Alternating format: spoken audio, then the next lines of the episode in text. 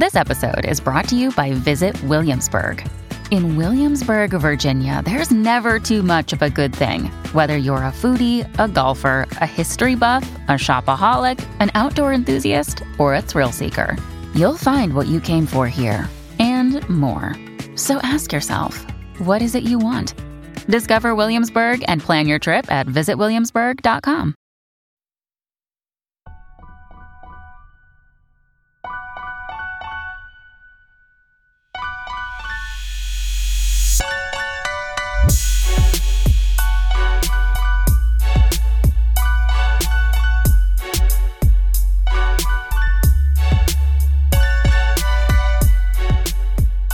What's up, guys? Welcome to another episode of Bro History. It is Henry Zamota and Danny Abdel Jabbar.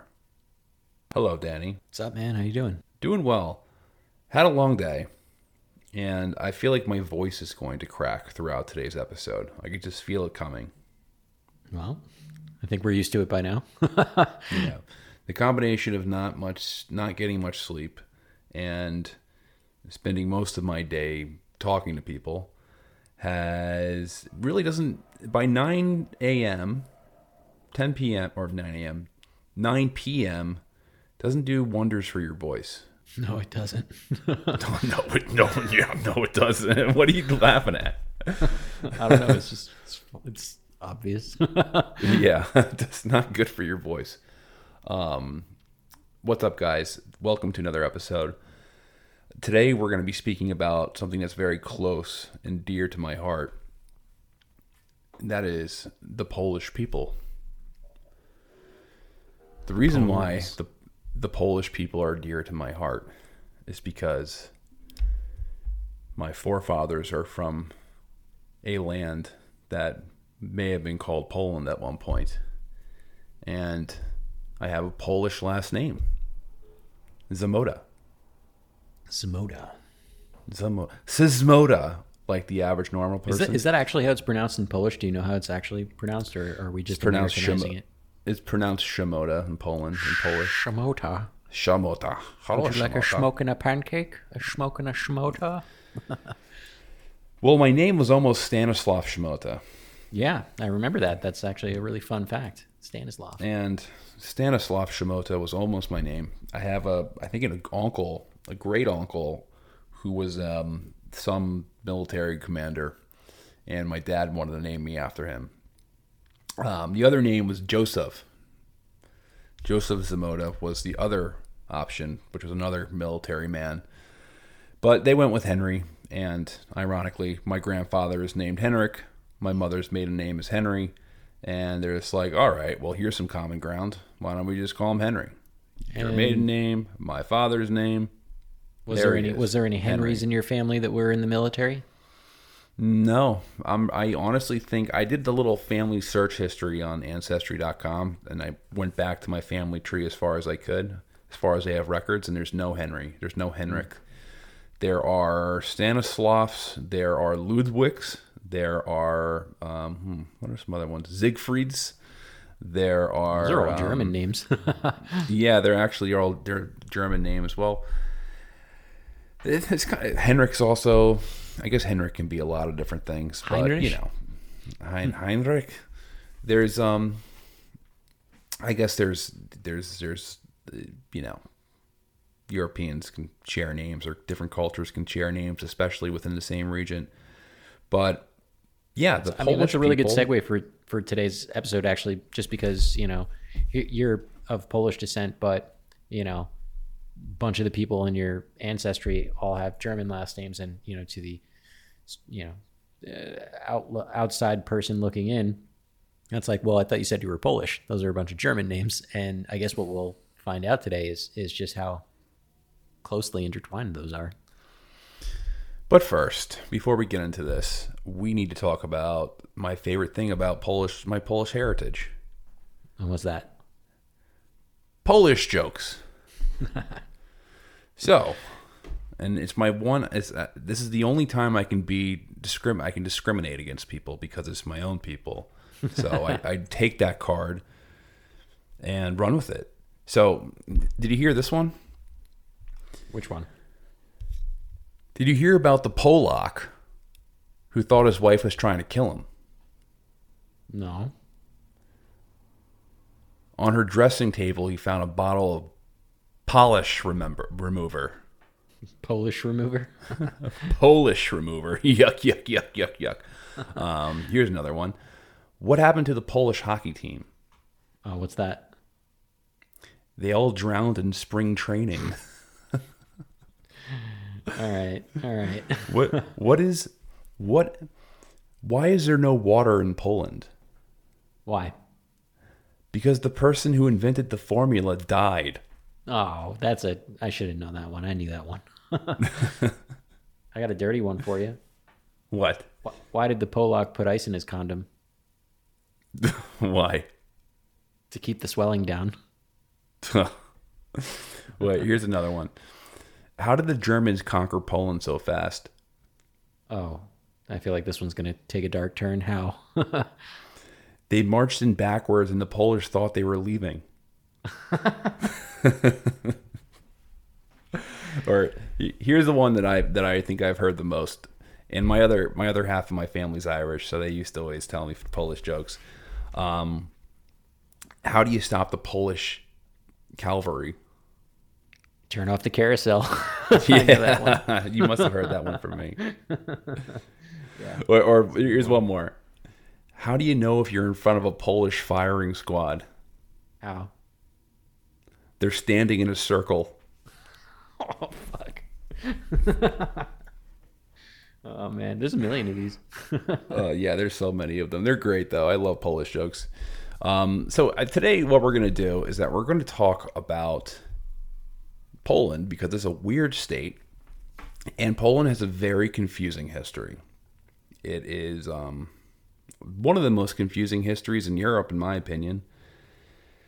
Most Central and Eastern European states have very complicated histories, and they have to do with partitions and and um, you know the restructuring of states and centuries of war.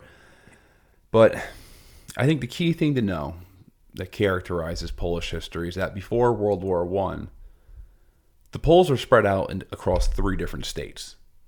So they were lo- they were they were the, the Polish diaspora was well, I guess it wasn't a diaspora, but Pol- Poland was spread out between Austria-Hungary, Germany, and the Russian Empire. So I'm Polish. My family is actually from. It's not. act- My family's not even from like a Polish zone, a, a Polish partition zone. My family is from Kiev, which was part of the Russian Empire, which was part of Russia for for centuries. So you're And- Ukrainian then? Yeah, I guess I'm Ukrainian. Um, during World War One, my my family fought for the Ru- like all their military history is is on the side of the Russians. Oh shit! So you're a Russian? I knew it. All those people in the comment section saying we're Russian shills. They they had something going. They're they're correct. Traced back my family history. Turns out that I'm I'm a Russophobe, or no Russophile. yeah, Russophobe is you're not afraid of them. He's the, he's the snake to my mongoose. He's the mongoose to my snake, or the snake to my mongoose. Whatever way, it's bad. From Austin Powers. Um, when um, so yeah, my my family's from Kiev. Um, they were actually essentially kicked out of the country by the Bolsheviks after the Russian Revolution. Um, you know, they were they were apparently smuggled out because there was a death sentence signed on them. So their their servants had the you know, they they were from a Polish nobility family, and their servants had warned them. They're like, "Hey, shit's gonna go down, and um, you're you guys are marked for death." So they were smuggled out of the country by um, by basically dressing in like peasant attire, and then their their servants like got them out of the country and got them somehow got them to Italy first, and I, then I think to France where they lived for most of their life, and then eventually I think my grandfather went back to Poland for a little bit when you know Poland was the, the Second Republic of Poland was created. You know the state that's between you know World War One and and and uh, the Soviet annexation or the invasion of it. They ended up back in there because my grandfather was a bike racer, and um, then he moved to America, I believe, in the 40s. But yeah, I mean, it's a very Whatever- interesting history. Whatever happened to the uh, the land that your family had? It was confiscated by the Soviet Union. You think So, that maybe if things settle fam- down, you can get some reparations? No reparations. My fam, so my Polish side of the family fucking hates communists because Mm-hmm. the communists like took all of their possessions. Um, but yeah, they it's all making a sense lot of now, Pol- Henry. a lot of Poles, a lot of Poles, that, um, a lot of Poles in that part of the world were actually a wealthier class, and it has to stem for a whole bunch of reasons, um, going back to kind of the feudal period. But um, going back to, you know, where the Poles were before World War One, the Polish state that we kind of know now doesn't really happen until the Russian Empire implodes during the, the Bolshevik Revolution, and then you know the Austrian-Hungarian Empire falls, and then and uh, you know the Germans are defeated during World War One. This Polish state it appears on a map out of nowhere. I mean, not out of nowhere, but it reappears on a map after a hiatus of about 150 years of not existing. Now, the problem with the creation of this new state in the 20th century, the definition of Poland wasn't really clear. On one hand, it could be considered the boundaries of the pre partitioned Polish Lithuanian Commonwealth. However, the problem with that is the Polish Lithuanian Commonwealth was a multicultural state. It was sort of like the Russian Federation right now. You know, it was a bunch of different ethnicities. Um, actually, Poles weren't even a majority. Um, the vast majority of people there were not ethnic Poles. That's that's something that's important to to to note when looking at the Commonwealth. And most of the people who lived in those borders really didn't have a, desi- a desire to live in a Polish state anyway. So, on the other hand, Poland could be defined ethnically as the territory that's inhabited by Polish speakers. So, this brings up the age old question of nationalism, specifically civic versus ethnic nationalism. And in Western Europe, you, you have more of this cultural dynamic of civic nationalism. Countries like France and Portugal and the Netherlands and England, uh, they were formed and perceived as unique entities within their respective states, meaning these national identities were nurtured by centralized state institutions which fostered a civic duty to the state. So the state served as a central focal point of identity, not necessarily the ethnicity. Right. However, Central, Eastern, and even Southern Europe are much different. In states like Germany and Italy, the sentiment of nationalism emerged before the establishment of these unified national states, meaning there were national movements before these states even existed. So before the German Empire even existed, there was a national, there were nationalist German movements. You know, before um, you know many of these, before Italy, before Croatia, um, you know, their primary source of national identity was not the state as itself; it was their community, it was the nation, um, you know, the imagined community, which what we we talk about all the time. Right. And really, what is a nation? The nation in in Europe at this time, because all everyone's white, you know, there's not that much of a racial difference. It's a common language. You know, there's not that much. You can't really tell that much. You know, I'm I'm Polish. You can tell I'm. If you look at me and you know what Polish people kind of look like, you can. T- if you look at my face, you can tell I have a big Polish face.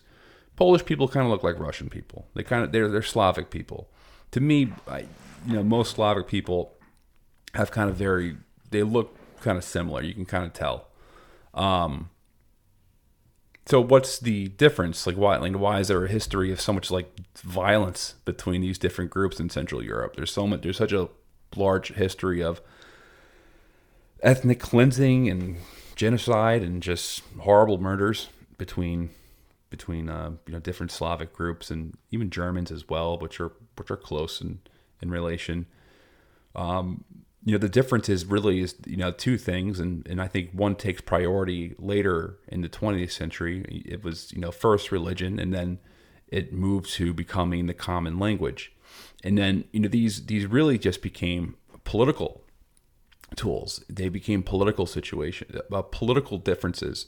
So being a catholic or being a lutheran in Europe in pre-modern Europe wasn't just a religion, it was a political affiliation.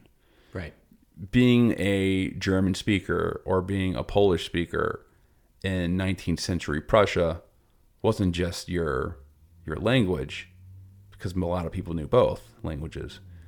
It was your ability to, you know, receive jobs or uh, to you know get the nepotism the, the nepotism benefits that go along with that.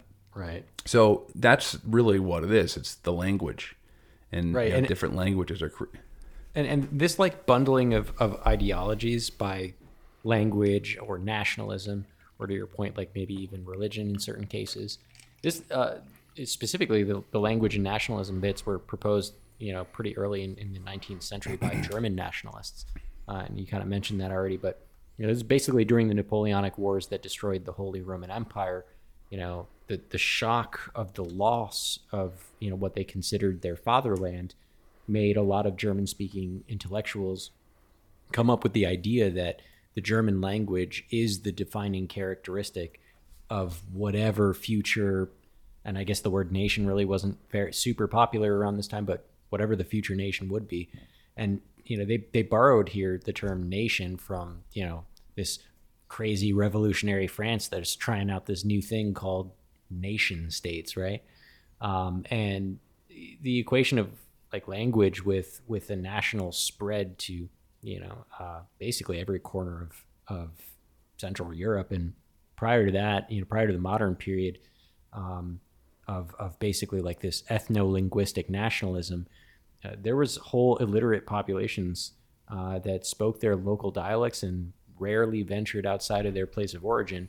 And you know these were you know peasants and and they, they weren't really linked to any nobility class and and and so the social and political gap between the peasantry and the nobility was much much bigger than you know between say nobles of different religions or nobles of different regions. So realistically, ethno linguistic nationalism what was what closed that gap between those those social strata, the the, the hierarchies between the, the rich and the poor, uh, and and this was imagined that you know oh we're closing this gap because we all speak the same language, therefore we're all the same thing. But you know, it, it's really fascinating how that how that works out because there's so much that would have been different from you know your random you know small village German peasant versus your you know former duke of wherever, you know there's a lot of differences there, with the exception of, of course, maybe they speak a similar language. Yeah, you know the uh, Kaiser Wilhelm II had a lot more in common with with Nicholas, with Tsar Nicholas II than their yeah. respective. I mean, they were cousins, by the way. Right. But right, then their then their you know their their uh, native populations. So all these nobility nobles had a lot more in common with the other rich than than they did with their kind of homogeneous population, and um, it is you know if you look at the world of 1780, for example, the world prior to the, the you know the 18th century, the world was just much smaller for people. I mean, not just on a local level. The world was just much smaller for for Europe. You couldn't travel as quickly. You know, communication lines were it was much harder to communicate. You couldn't mass educate people. There wasn't really a there wasn't a mass media there were local journals and newspapers, but there wasn't an ability to kind of merge and kind of forge people into one collective identity. So you lived in a small world. You lived in a small world where really there was kind of like a village patriarch type figure or a village council type filler figure who would who would really be the the you know the the stone where the what your world tilted around or, or spun around it wasn't like this loyalty to some national state in in Paris or something or this national state in Warsaw or Berlin. It was your local your your local tribe, village or whatever.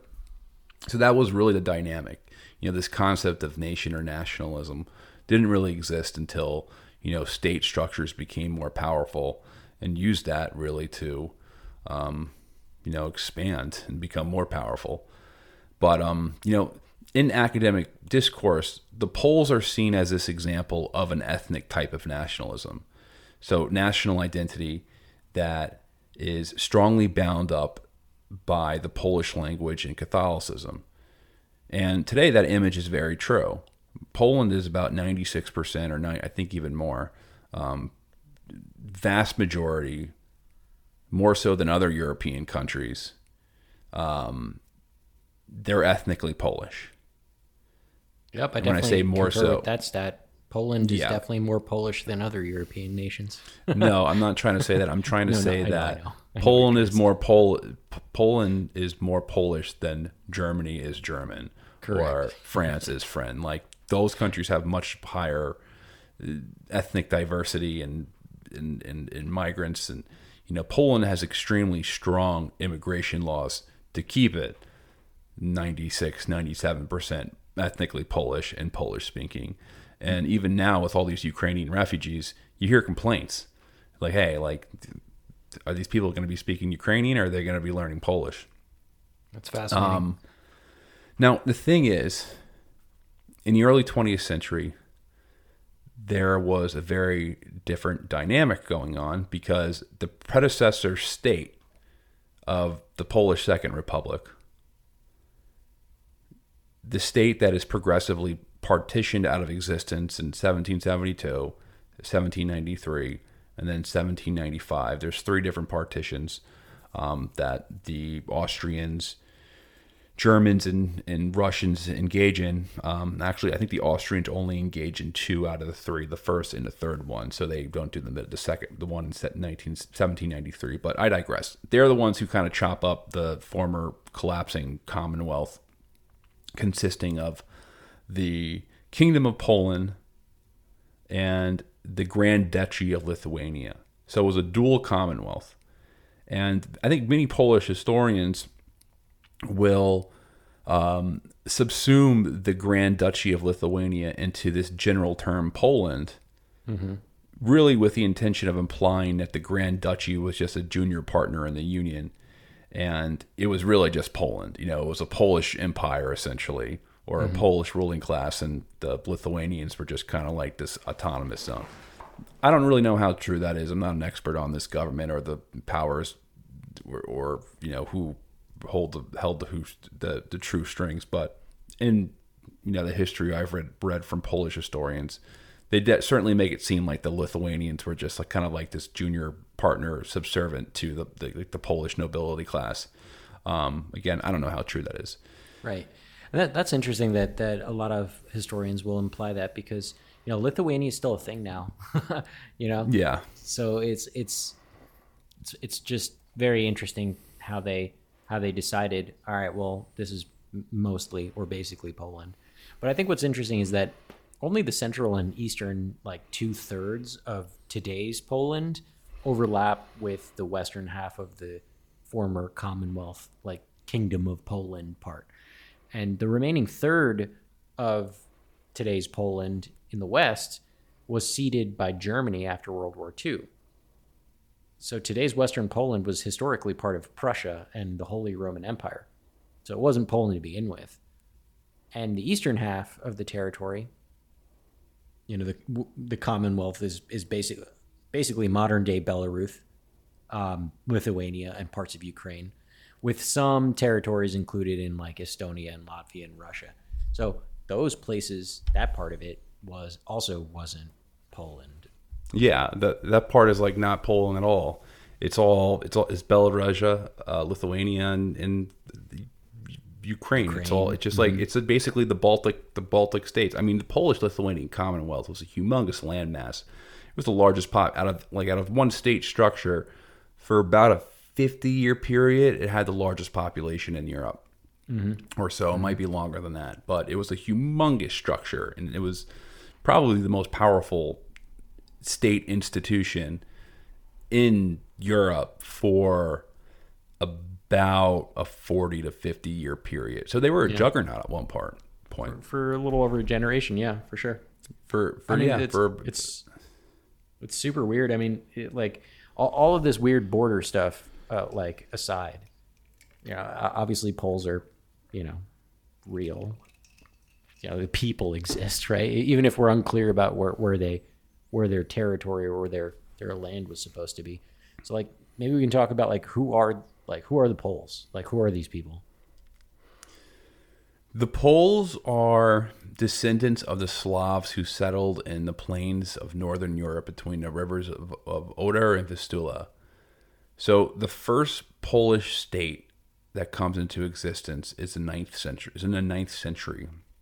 It's from it's the Piast dynasty, and the founder is a man named Piast the Wheelwright, who is basically a King Arthur type figure meaning he probably wasn't a real person. He was more of just kind of the, a, a man than a myth and a legend. Um, so the people living in this region were always under the threat from their neighbors. So their neighbors being Germanic and then uh, Germanic tribes to the west and other Slavic tribes to the to the east. The thing about Poland is that the landscape is flat. There's no natural borders.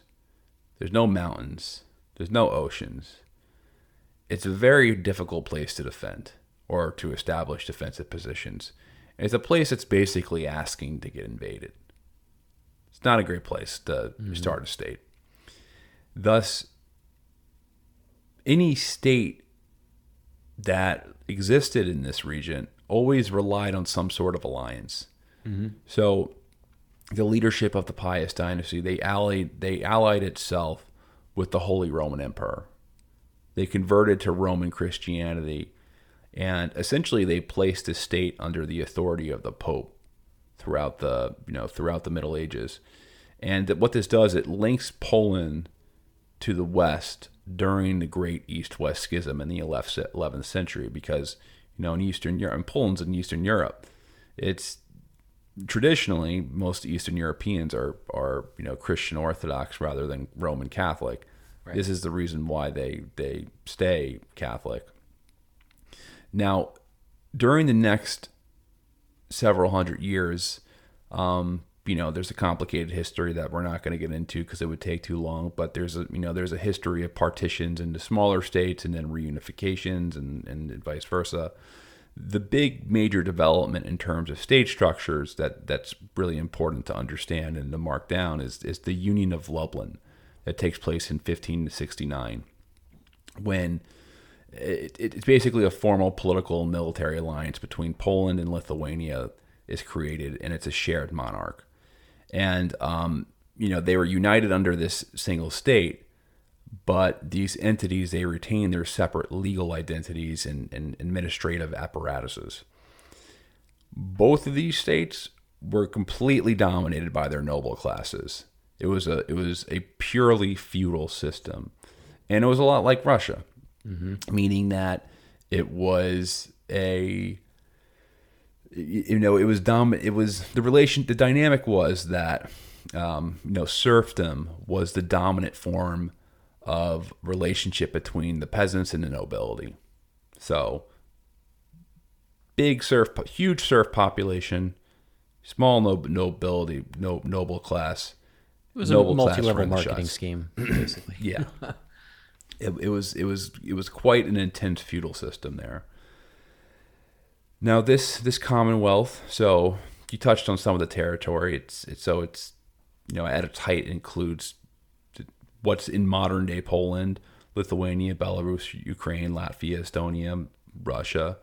Um, in the Polish part, Latin was the was the most spoken language, or the official language, that is, which was spread by the Jesuit educational system. Um, the Lithuanian part of the Polish Lithuanian Commonwealth, they spoke Ruthenian languages, and then there was also big German populations as well. And um, but but what was more important than language was religion. So Polishness it, it correlated with Catholicism Um, Ruthenians and Lithuanians, they they um, you know correlated with with Greek Catholicism and or, in, in Orthodoxy, uh, Prussianists and Germans with Lutheranism, and, and you know Jews with Judaism. There's also big you know Jewish populations here. Um, in the 18th century, the Commonwealth starts to fall apart due to you know a combination of a lot of like different internal revolts and peasants revolts and and just they had a lot of different issues. Um, there were three separate partitions. So I mentioned this before. I think 1772, 1793, 1795. Russia receives 62 percent of the Commonwealth's territory and then about 48% of its population. It's a big chunk. Yeah. Its partition zone its its partition zone coincided with today's southern Latvia, Lithuania, Belarus, and then west central Ukraine. The Habsburg gained about 18% of uh, Polish Lithuanian lands. They get about 30% of the inhabitants. Um, today, their zone would be split between western Ukraine and then southeastern and central Poland. And then Prussia took 20% of the Commonwealth's area and 22% of its populace, including the city of Warsaw. And they, Prussia, uh, annexes the largest Polish speaking population, what you would call, you know, but I guess in technical terms, the Slavophone Catholics. Mm-hmm. So, Polish you know, Prussia is, yeah. the, so Prussia is this unique entity because you think of it always being very German, but in reality, Prussia was a you know very much of Slavic dramatic character rather than just of German character because there was a lot of Slavs that lived there. So, um, Poland is restored as an independent state briefly by Napoleon. Uh, Napoleon sought the support of Polish nobles during his camp- campaigns against the Polish and the Russians excuse me, against the, the Prussians and the Russians. And the new state that was created, that he created, was the Grand Duchy of Warsaw. And, um, you know, it didn't contain all the territories, but um, it did receive, you know, land from Napoleon and, and, you know, the Poles there. They greeted Napoleon with, but as, liberate, as a liberator. Um, the Polish nobles believed it was the first step to the later resurgence of Poland Lithuania.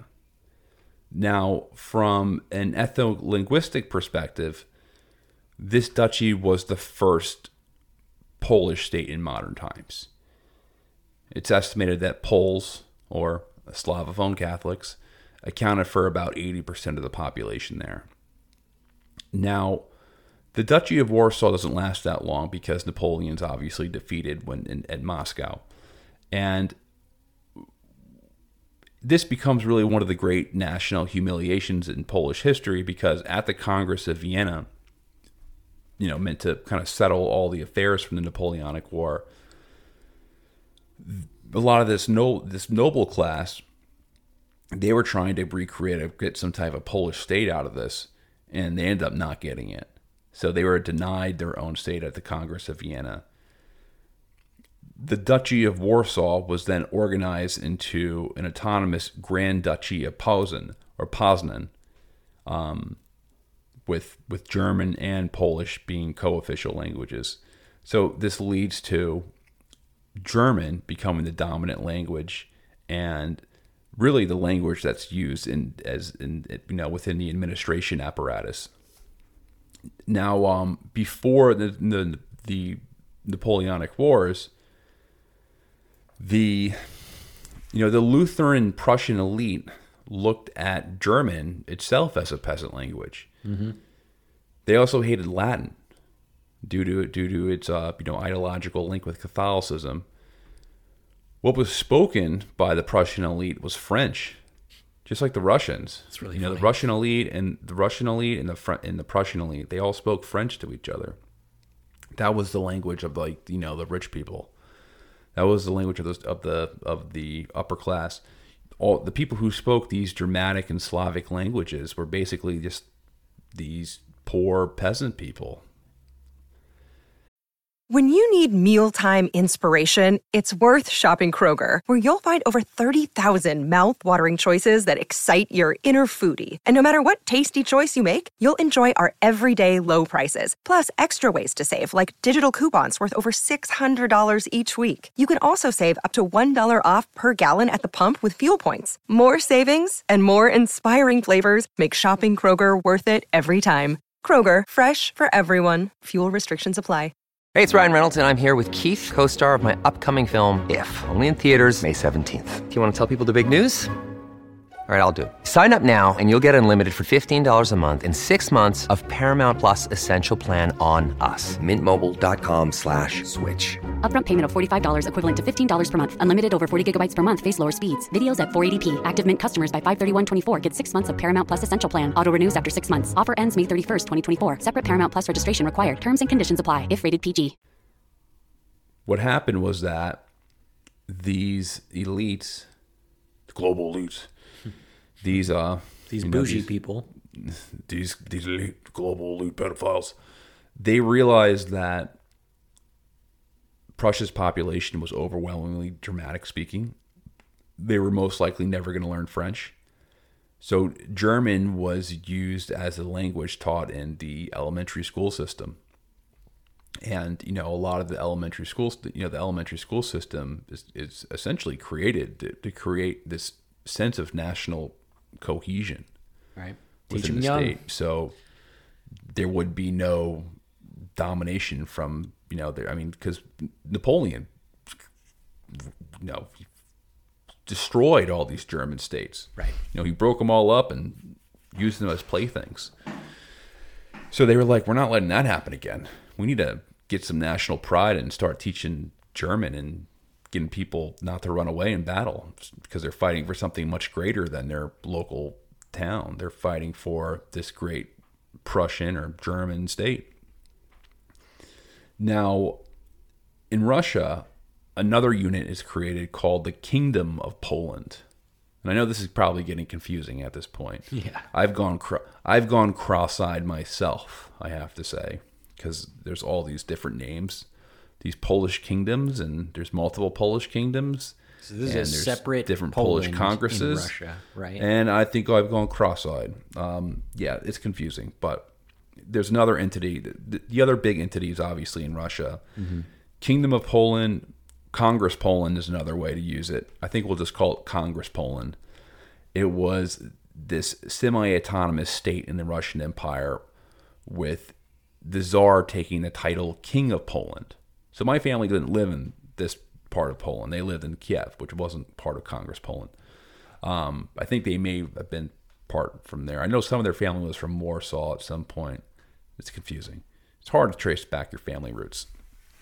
Um, but with um, with the Tsar taking the Tsar took the title of kingdom King of Poland, and um, you know, in Congress Poland, the czar's actual policy. So Nicholas I was the Tsar at this time.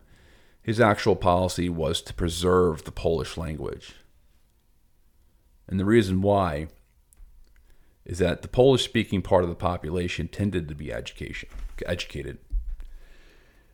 I almost said they tended to be educational. you ever see that clip? It's like a it's a pro wrestling clip where um, the wrestler I forget what wrestler it is, but he's talking to a journalist. He's like, "You're not even a real journalism. You're not even a real journalism."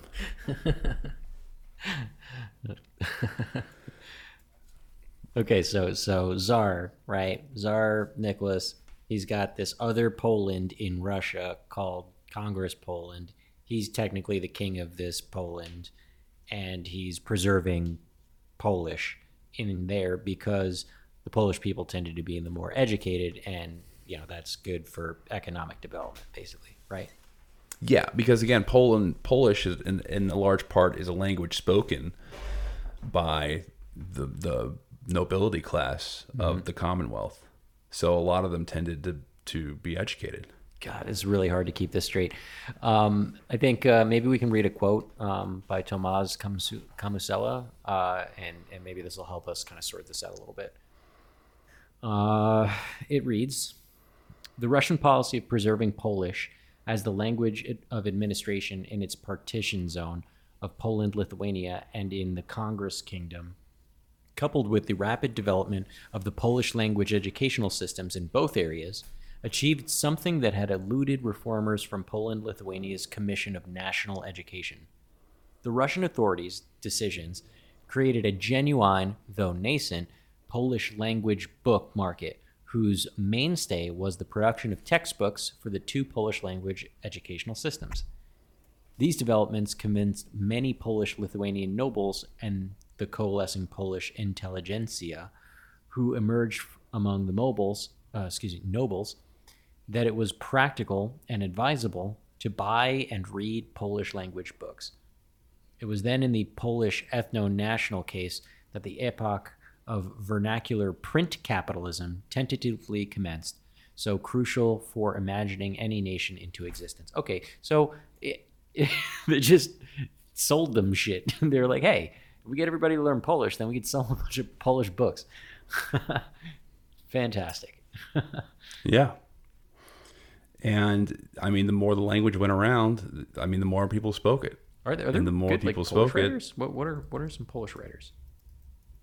I don't know. The 18th century. Are you trying to say another Polish joke? no. Uh, yeah, I don't recognize any of these names, and I'm not even going to try and pronounce any of them either. so sorry. So, I mean, the point is, this Polish identity is based on language. It's Yeah. starting to, and, and this identity is starting to form across all these different partition zones. The political situation started to change when segments of the Polish Lithuanian nobility realized that the Czar was not really eager to reestablish Polish, you know, the, the old Commonwealth system. And as a result, there's a noble anti-Russian uprising that breaks out in 1830. And this uprising basically, I mean, there's just sporadic Polish nobility uprisings for about a 30 year period. And these uprisings are brutally suppressed. The Russians, they crack down on the Polish language, and Russian is eventually introduced as a compulsory subject in Polish schools. I'm sure that really hurt their Polish book sales. Yeah. now, many Poles who did not want to submit to these conditions, they moved to Galicia. So that's that was referred to as Austrian Poland. There's another Poland, Austrian Poland. yeah, there's three Polands. There's Austrian Poland. So Austrian Poland is is uh, what we consider Galatia, which is now Western Ukraine. Um, it's where Lviv is. It is a completely different political atmosphere. Poles living under Franz Joseph I were in a much better position than their compatriots in Russian Poland. Since 1860, Galicia had enjoyed extensive political and cultural autonomy. And they had a local parliament. Uh, Polish culture was essentially, you know, flourishing. It was able to really develop without any type of political obstacles. And Polish had even become the official language here. The Poles in Galatia, they enjoyed a privileged status. So they they were um, polit- politically and economically dominant over other ethnic and religious groups such as Ukrainians and Jews, um, who together made up more than half the population in Galatia. So this dynamic is is actually you know one of the things that that foreshadows the genocide that's perpetrated by Ukrainian national groups against Poles in, in eastern Galicia during World War II. But I digress. I don't want to get too off topic. Okay, um, maybe, we can focus a little bit on on another Pol- another another Poland, which is the Prussian Poland, which we've kind of already been talking about. But uh, th- this Prussian Poland was probably the worst of the Polands for Polish people because they had some of the harshest restrictions, uh, where they had a basically ruthless process of Germanization. Um, Bismarck, uh, who was ruling Prussia at the time, was basically determined to create a unified German nation state under Prussian leadership. Uh, so he's trying to do his own German thing. So basically, he was super hostile towards any non-German national groups that happened to fall into his territory, and they only became more restrictive after Germany ultimately unified into into Germany. And at the same time, the Polish population is actually increasing uh, in the region of Poznan, and the Poles uh, of the region were typically wealthier. So the German government tried to uproot the Polish nobility, all these rich Polish people, by breaking up Polish estates and replacing them with German peasants. Um, the civil and the military bureaucracy basically boycotted Polish businessmen and professionals, and they didn't award them any government contracts for any of the goods and services that they provided. So there was a lot of that going on. Um, government workers were forbidden to, you know, go to Polish restaurants and shops. So if you were in the government, you can't get no pierogies. Uh, and you know, a lot of the Polish states uh, employees were basically booted. They were transferred out of their provinces into other ones, and and others failed to attain just promotions, or a lot of them were actually dismissed. Like they they got shit canned because they didn't quote meet like you know government's sharp demands, or or they weren't you know they didn't have good national behavior or whatever that meant. Um, they also uh, uh, new appointments uh, were made to these publicly funded jobs, uh, um, and they were exclusively staffed by Germans, despite the fact that Polish taxes contributed to the creation of those positions in, in no small degree. So you know, talk about representation, uh, no representation, taxation without representation. So basically, you know, shit place for the Polish people to live at the time, uh, and, and this oppression, once again just starts creating like bubbling up this this idea of Polish national movements in in the German Poland.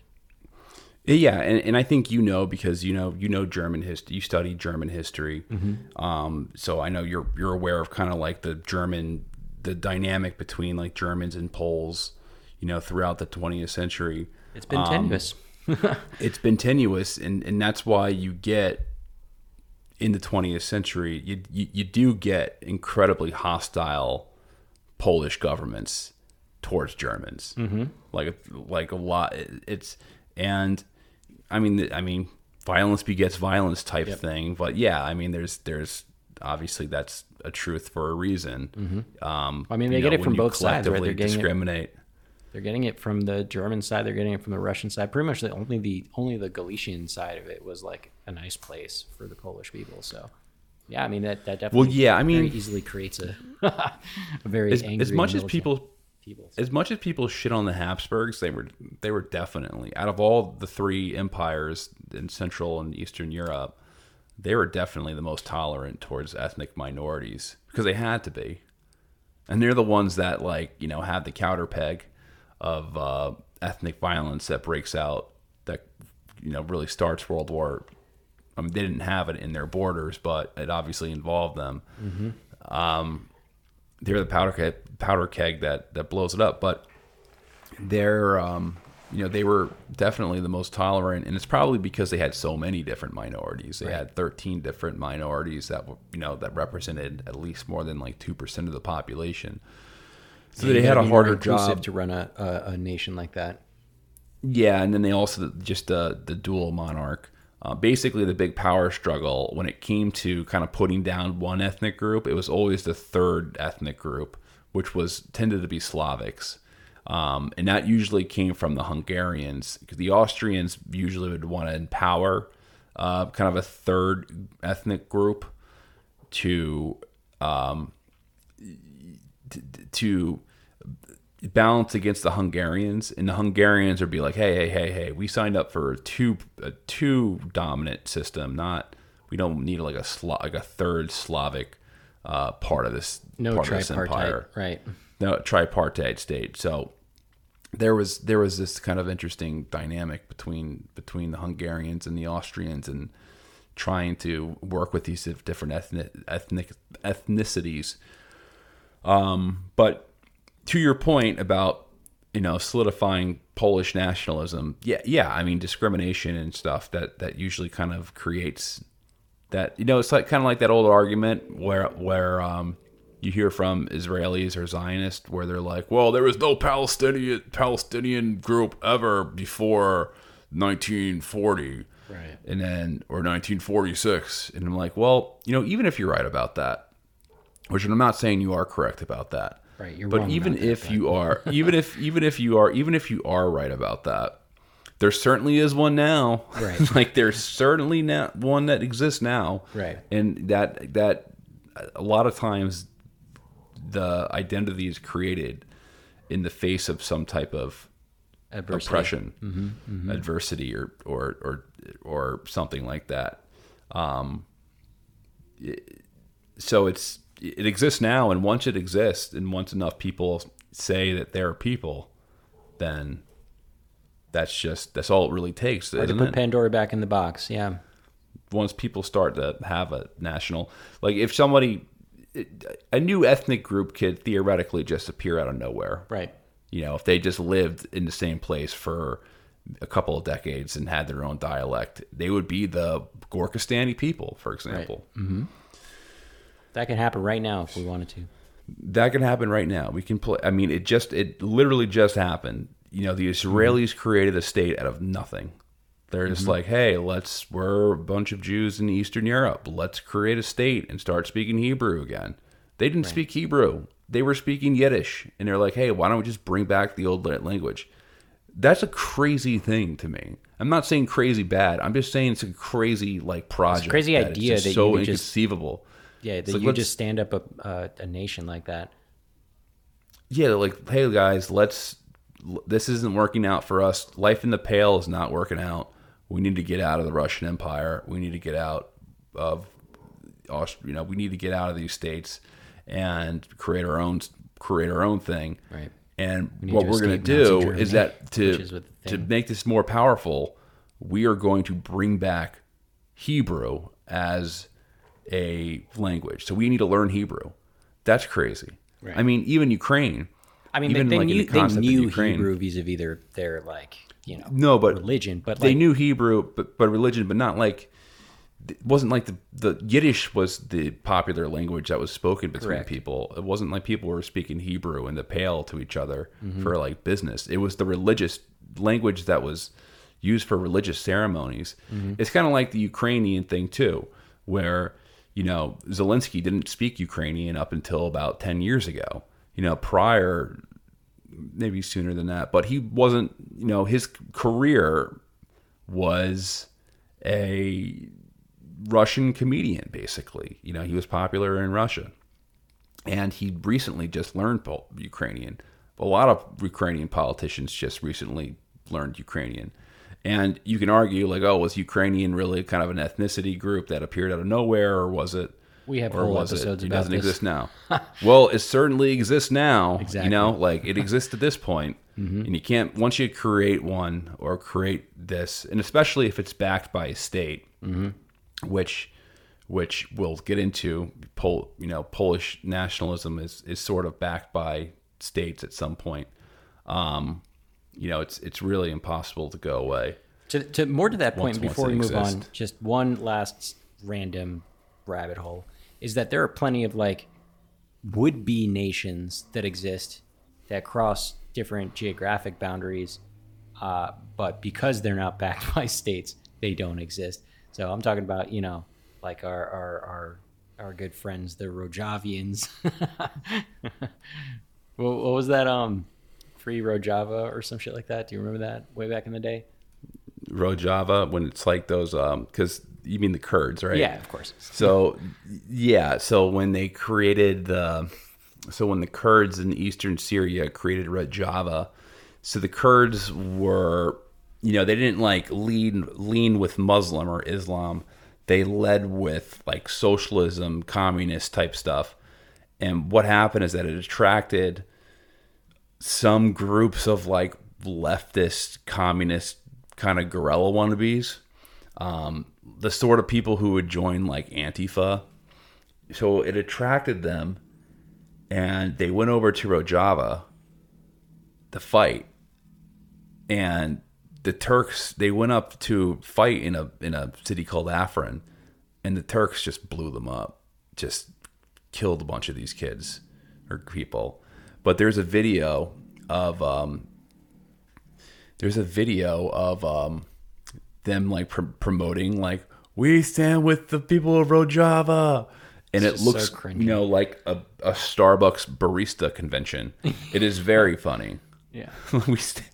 But there, there goes Um, like a like like I mean, talk about candidate for a state, right? For a nation state. Here's a people with a with a mostly similar language. There's obviously dialects that that change with a mostly similar culture, with a shared, you know, uh, uh, long-standing history, like going back to antiquity. But because they're not stood up by some nation state, you know, they're not backed by somebody else more powerful. They're just not. They've they've gotten the shit end of the stick for some time. Well, they are backed by somebody powerful called the United States. Well, But not the United that backed, States- otherwise they'd be a thing. Yeah. The United States sees them more useful as kind of like this Cannon fodder. Um, yeah, this floating diaspora that can like do their bidding in parts of the world rather than, you know, providing them with their own solidified state because then that would just like kind of defeat the purpose of using them as proxies.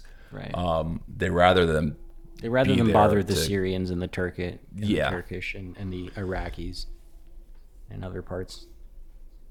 And then when the Kurds got their, you know, their, you know, in northern Iraq, the Kurds are basically free, you know, from the central government. They can kind of do what they want. They basically have their state there.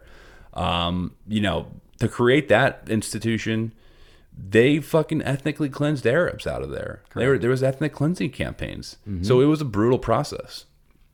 You know, mm-hmm. this this this always is because it's like the sad thing is, it's like when you want to create a nation state, when you want to create like this ethnic homogeneous state where everyone speaks the same language, and you need and you want to create it out of like you know pick a historic land that goes to some legend or something. Chances are you're going to have to ethnically cleanse somebody. Or force If they don't wanna go- them, right? hmm force assimilate you got two options force assimilate or ethnically cleanse them and a lot of times it's easier to ethnically cleanse them to force than force assimilate mm-hmm. and it's just like almost every state like the 20th century is just the a long history of people being ethnically cleansed this so many different people are just forcibly removed from their homes and that's Right. like pretty much every ethnic group Because there's no um, new land. east of the right? Rhine like, River. Like a fucking Yeah. country doesn't pop out of the you know ocean one day and say, "Hey, It- here's here's like a new place for you to make your new country." It, and that's why the creation of Israel at the time was just like, all right, well, I mean, this has been happening for freaking decades. Like, Wasn't so, it but proposed to be somewhere deal? else as well? It was proposed to be in multiple places, but you know, the true goal was doing it in Israel, um, Arizona, um, uh, Zimbabwe. I forget what African country it was supposed to be in. I want to say Zimbabwe. Um, there's a couple different places. I think there were some t- territories in in um, in um, in South America. There's Alaska was British proposed, Uganda, Arizona. yeah, Uganda. Obla- uh, a Ari- specific autonomous oblast in the Ukra- uh, USSR. Um, oh, this is a weird one. The Fugu plan was in Japan. Can you imagine a Japanese Israel? That would certainly be unique. Uh, they had a Madagascar There- plan. Um, yeah. Hey there, I'm Dylan Lewis, one of the hosts of Motley Fool Money. Each weekday on Motley Fool Money, we talk through the business news you need to know and the stories moving stocks on Wall Street. On weekends, we dive into the industries shaping tomorrow and host the experts, authors, and executives that understand them. Tune in for insights, a long term perspective on investing, and of course, stock ideas. Plenty of them. To quote a listener, it pays to listen. Check us out and subscribe wherever you listen to podcasts. I'm Jane Perlez, longtime foreign correspondent and former Beijing bureau chief for the New York Times.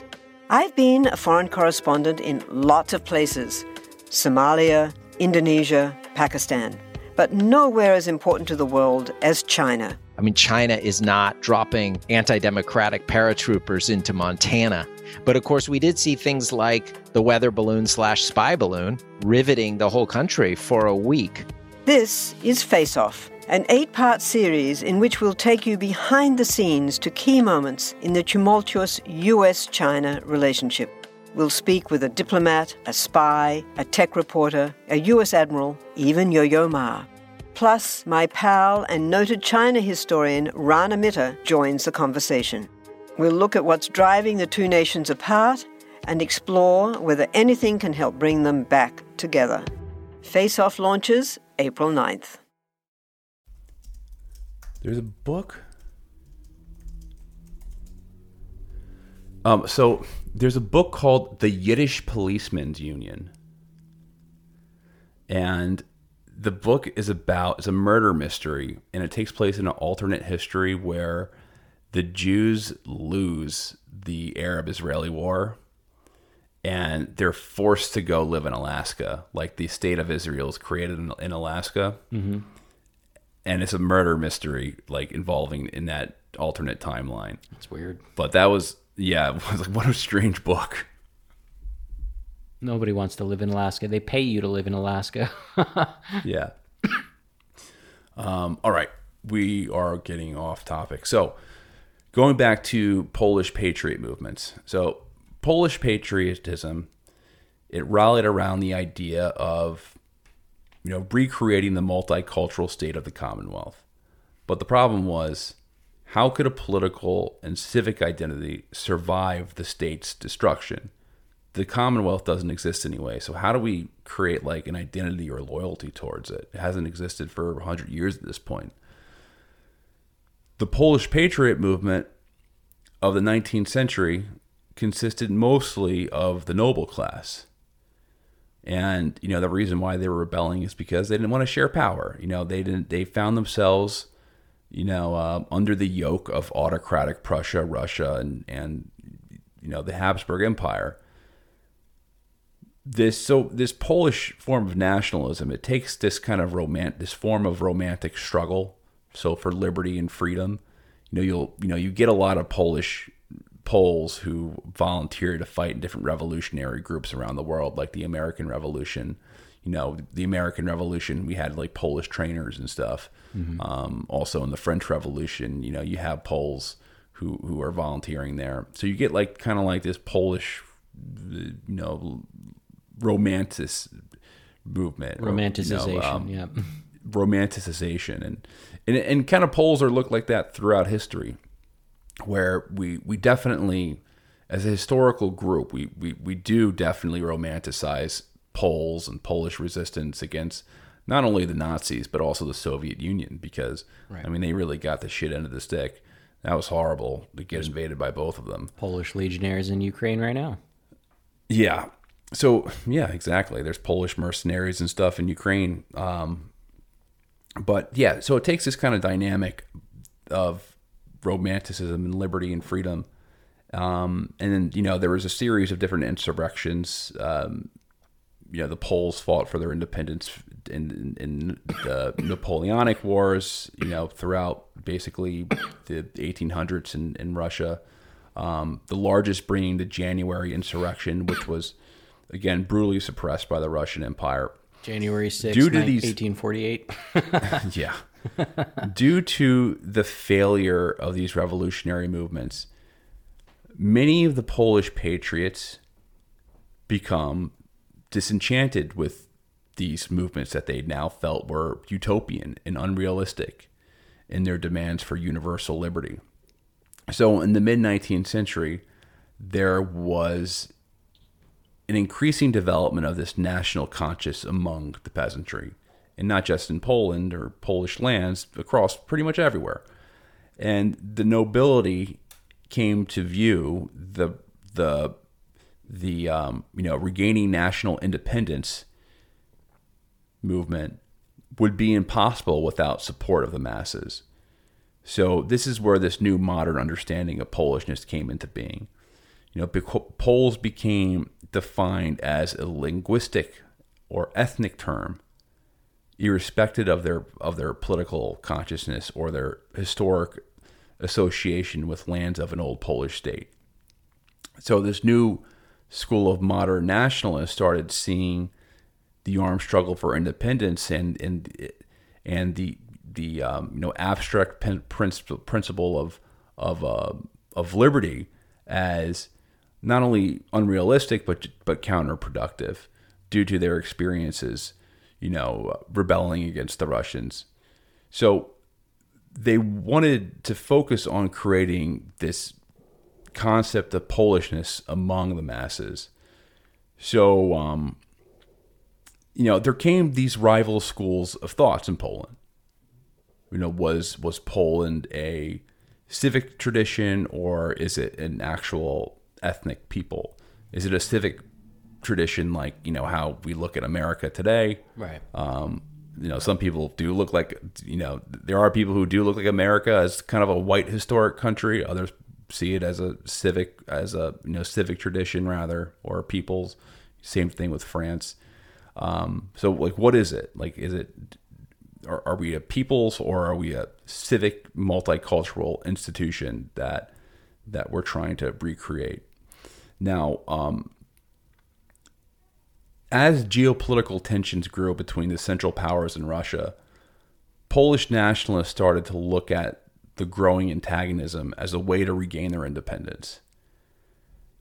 By the early 20th century, Polish opinion was divided into basically two political camps.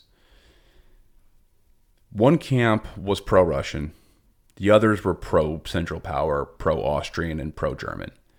And the pro Russian camp was led by a man named Roman Dmowski. And Dmowski was a leader of a Polish political group within the Russian Empire known as the National Democrats. And in his view, the future military conflict that was going to take place would have a racial character. And it would be fought between Teutonic Germany and Slavic Russia, in his words. So in the future war, Poles should sympathize with with and actively help Russia, who after the victory would unite all ethnic Polish territories and grant them autonomy within the Russian Empire. Yeah, okay.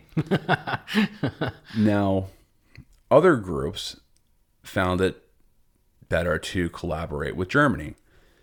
And you know the argument between them among them was during the Middle Ages, when Poland was under German patronage, the country had received all you know all these significant contributions such as Christianity and you know different advancements in technology and that all came through the West and through Germany. So um, you know there was there was this type of attachment you know because a big part of Polish heritage is not just being Slavic it's being linked with the Roman Catholic Church in the West as a whole. Right.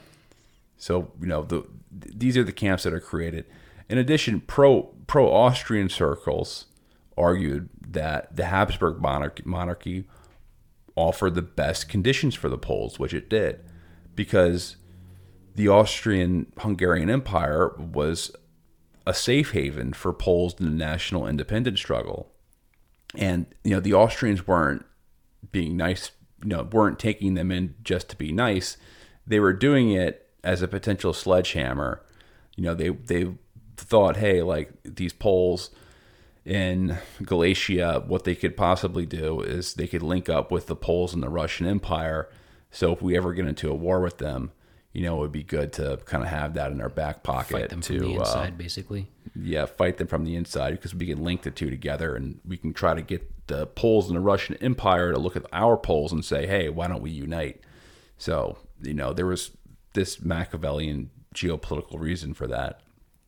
Now, there is a fourth major program for advancement of Polish interest, and this is probably by the most famous person in Polish history is uh, Joseph Pilsudski, who wanted to bring back Poland as a great power. And Pilsudski, he opposed collaboration with any of the stronger neighbors of Poland. You know, he saw Poland as a great power.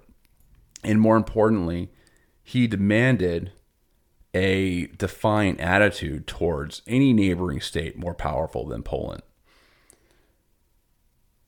Dependence on a stronger neighbor would be tantamount to recognizing the secondary position ooh, excuse me, the secondary position of Poland, um, you know, in Central and Eastern Europe. Now, you can describe this policy as heroic because this policy is largely adopted. And maybe it is heroic to defend your land. But the same approach to this, you know, this foreign policy approach at the same time for a small European nation is also very reckless. Can say that again. When compared to a more re- to, to a more, I mean, Poland was fucking devastated. Thirty percent of the population died in World War II. Right. Um, when compared to the more, you know, realpolitik approach of aligning with a more powerful neighboring state, this is this could be considered extremely radical. And not to mention, and I'm not going to get too into this because it will just make this subject more complicated. There's a shit ton of fucking Marxists in Poland at the time too, and socialist. Um, specifically, a lot of them were in the Prussian side, not as much in the Russian side. So there's a shit ton of fucking Marxists and stuff and socialists. Pilsudski comes from kind of this socialist background, um, but he's not like a pure commie. He kind of understands that the, the natural conclusion of communism is going to be bad, but he comes from that tradition. So I'll try to wrap this up because we're over an hour. When the war breaks out, the Poles are actually put into this advantageous position. The Russians, Germans, and the Habsburg all offered pledges of concessions and future autonomy in exchange for Polish loyalty. There was, you know, there was some Russian territory that the Austrians wanted to incorporate into Galicia. Um, you know, one of the reasons why they let Polish nationalism fester in their borders. Meanwhile, the Russians, um, you know, they recognized the Polish right to autonomy and then promised to give them Galicia uh, in Poznan and Silesia. Now, these were all parts of you know Central Power Polish territories. Now, as the war turned into a long stalemate, the issue of Polish uh, self rule became more urgent.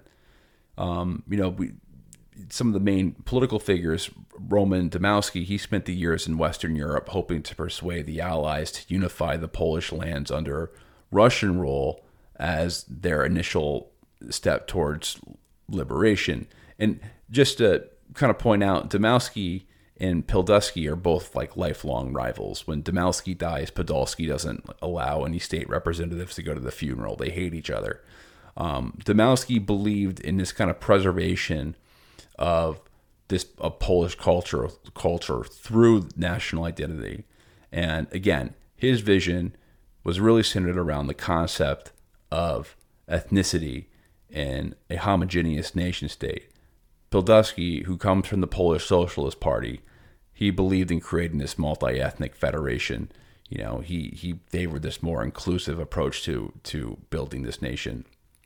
Now, um, going back, what Pilsudski does though, prior to the war breaking out, he had correctly predicted that a European war was about to break out, and that this war was going to destroy all three partitioners. So he wants to take the pragmatic approach. Um, he had been working with the Austrians. He had been working with them to create different paramilitary groups. Um, you know, prior to the war breaking out, with collaboration with the Austrian government, and um, basically they were allowed to do that to, you know, again attract Russian volunteers from from the Russian side. Um, to eventually use against them. Now, um, in 1916, when the war is dragging on, a decision in Germany was made to restore Poland. And the reason why they wanted to do this was to create a buffer between them and the Russians. And this was going to be called the Kingdom of Poland. And um, what are we on? Like you know, the fifth gonna, Kingdom was, of Poland at this point? yeah, the Grand Duchy of Poland, Congress Poland, Polish Austria. Um, you know, it was located on the on the territories of the formerly Russian ruled Congress Poland held by Central Powers. And, um, you know, German propaganda pamphlets targeted Poles when they invaded, saying, you know, their soldiers were going to arrive to, to liberate Poland from the Russian Empire. Now, um, during the war, the Germans do carry out ethnic cleansing campaigns against the Poles. The um, you know the political unit that the, the Germans are trying to create during World War One. They were trying to push that Polish territory, those borders that they promised, east to where it actually was. So they were actually trying to stay.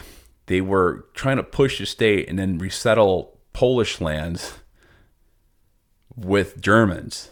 So, so they're basically saying like, okay, They're trying to move the Poland. country over. Yeah, we want to create a Poland, but can you move your Poland closer to Russia? Exactly. so they were trying to create a Poland, so they were, but they they were trying to move it so to serve mainly strictly really as a buffer state. right. So it was uh, the Polish border strip. That's what they were. That's what they were trying to resettle. Now, um, I guess something that's key to understanding is that Russian Poland or Congress Poland is conquered by by Germany or very early into the war. Very like very quickly into the war, they conquer that area, that that territory. Um, so essentially, this state, you know, they they unite the Poles essentially, and um, during the war, and this is the state. And I'm going to end it here because my voice is starting to hurt. This is a state that eventually becomes the entity that is created after World War One, and that exists between 1918 and 1939 until the Soviets, until uh, you know World War II happens and the Soviets and the Germans invade them. Um, but really, the purpose of this episode was because again, you know, we're we plan on talking about World War II a lot over the next I don't know how long, at least months. Um, I think it's important to lay out kind of like the different histories of these states that are so involved in the war and their existence because um, all these states have such really fascinating and very confusing histories.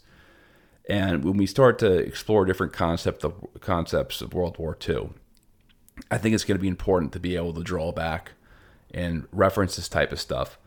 Of course, we didn't go to into any part of this timeline in great detail because we would just get stuck forever. So we really just meant to do kind of a high level overview of the creation of the Polish nation state.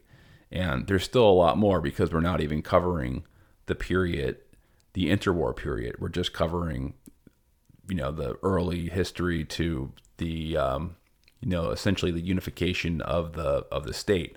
I'm not going to get too much into like the Constitution ratification process because that stuff is boring, but it's truly fascinating. And a lot of the in another episode in the future, I'm not sure when we're going to do it. I want to go into kind of the the ethnic dynamic of Germans and Poles and how that leads to a pretext for the Germans to invade. Right. For Lebensraum. For yeah. But um, is there anything else you want to add to this? No, man. I mean, this, this is this is honestly really crazy, and I'm, I'm really happy that you did the, the bulk of the work here because uh, Polish history wasn't isn't like a a huge uh, area of expertise that I have. Obviously, it overlaps quite a bit with German history because of the reasons that we described today. But it's really fascinating just to like hear about how how amorphous I think that's a good word for this. How amorphous the idea of Poland is, and how how how much it, it changed. And I think it really gives great context to, you know, the periods leading right up to you know that, that interwar period and what ultimately helped cause World War II. Because you know at the end of all of this crazy story with uh, God, I don't know how many Polands we talked about, like five or six. Of, like we went through five or six iterations of of Polands, uh, and you know, each with their varying you know levels of autonomy, each with varying levels of of of you know ideologies, and and now suddenly after World War One, they've got like a they've got a spot, right? They they're finally in a spot where they can unify and. And frankly, the borders of it doesn't make a ton of sense. It's you know, it's just what they ended up getting. Uh, in some ways, it's really good for them, but you know, leading up to World War II. No spoiler alerts. It in in other ways, it just becomes like a target for invasions from both sides. So, um, crazy. It's, I mean, and then in Poland, Poland is basically controlled by a military junta. For Yeah. it's, so it's, it's not saying that. I mean, as a Polish person, I'm definitely not saying that the, Pol- the Poles deserve to be invaded or anything. No. But the, a lot of their foreign policy played into, you know, the result that happened. Um, but yeah, it's a tragic situation. Um, so many Poles were killed. Um, I've had Pol- I have Polish relatives who were fucking killed in concentration camps. Um, so it's it's um it's a tragic history which we will explore in more detail. All right, my voice is starting to crack, which I said would happen in the beginning of this episode. Um, anything else you would like to say? Oh man, All right, thanks everyone for listening to another episode of Bro History. It is always a pleasure. If you want to support the show, make sure you rate and review the podcast. It is the number one way to support our show. You can also join us on Patreon.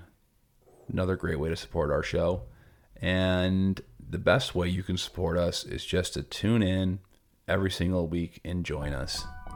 That's join it. us on this epic journey. Join us. All right, peace, guys. Peace.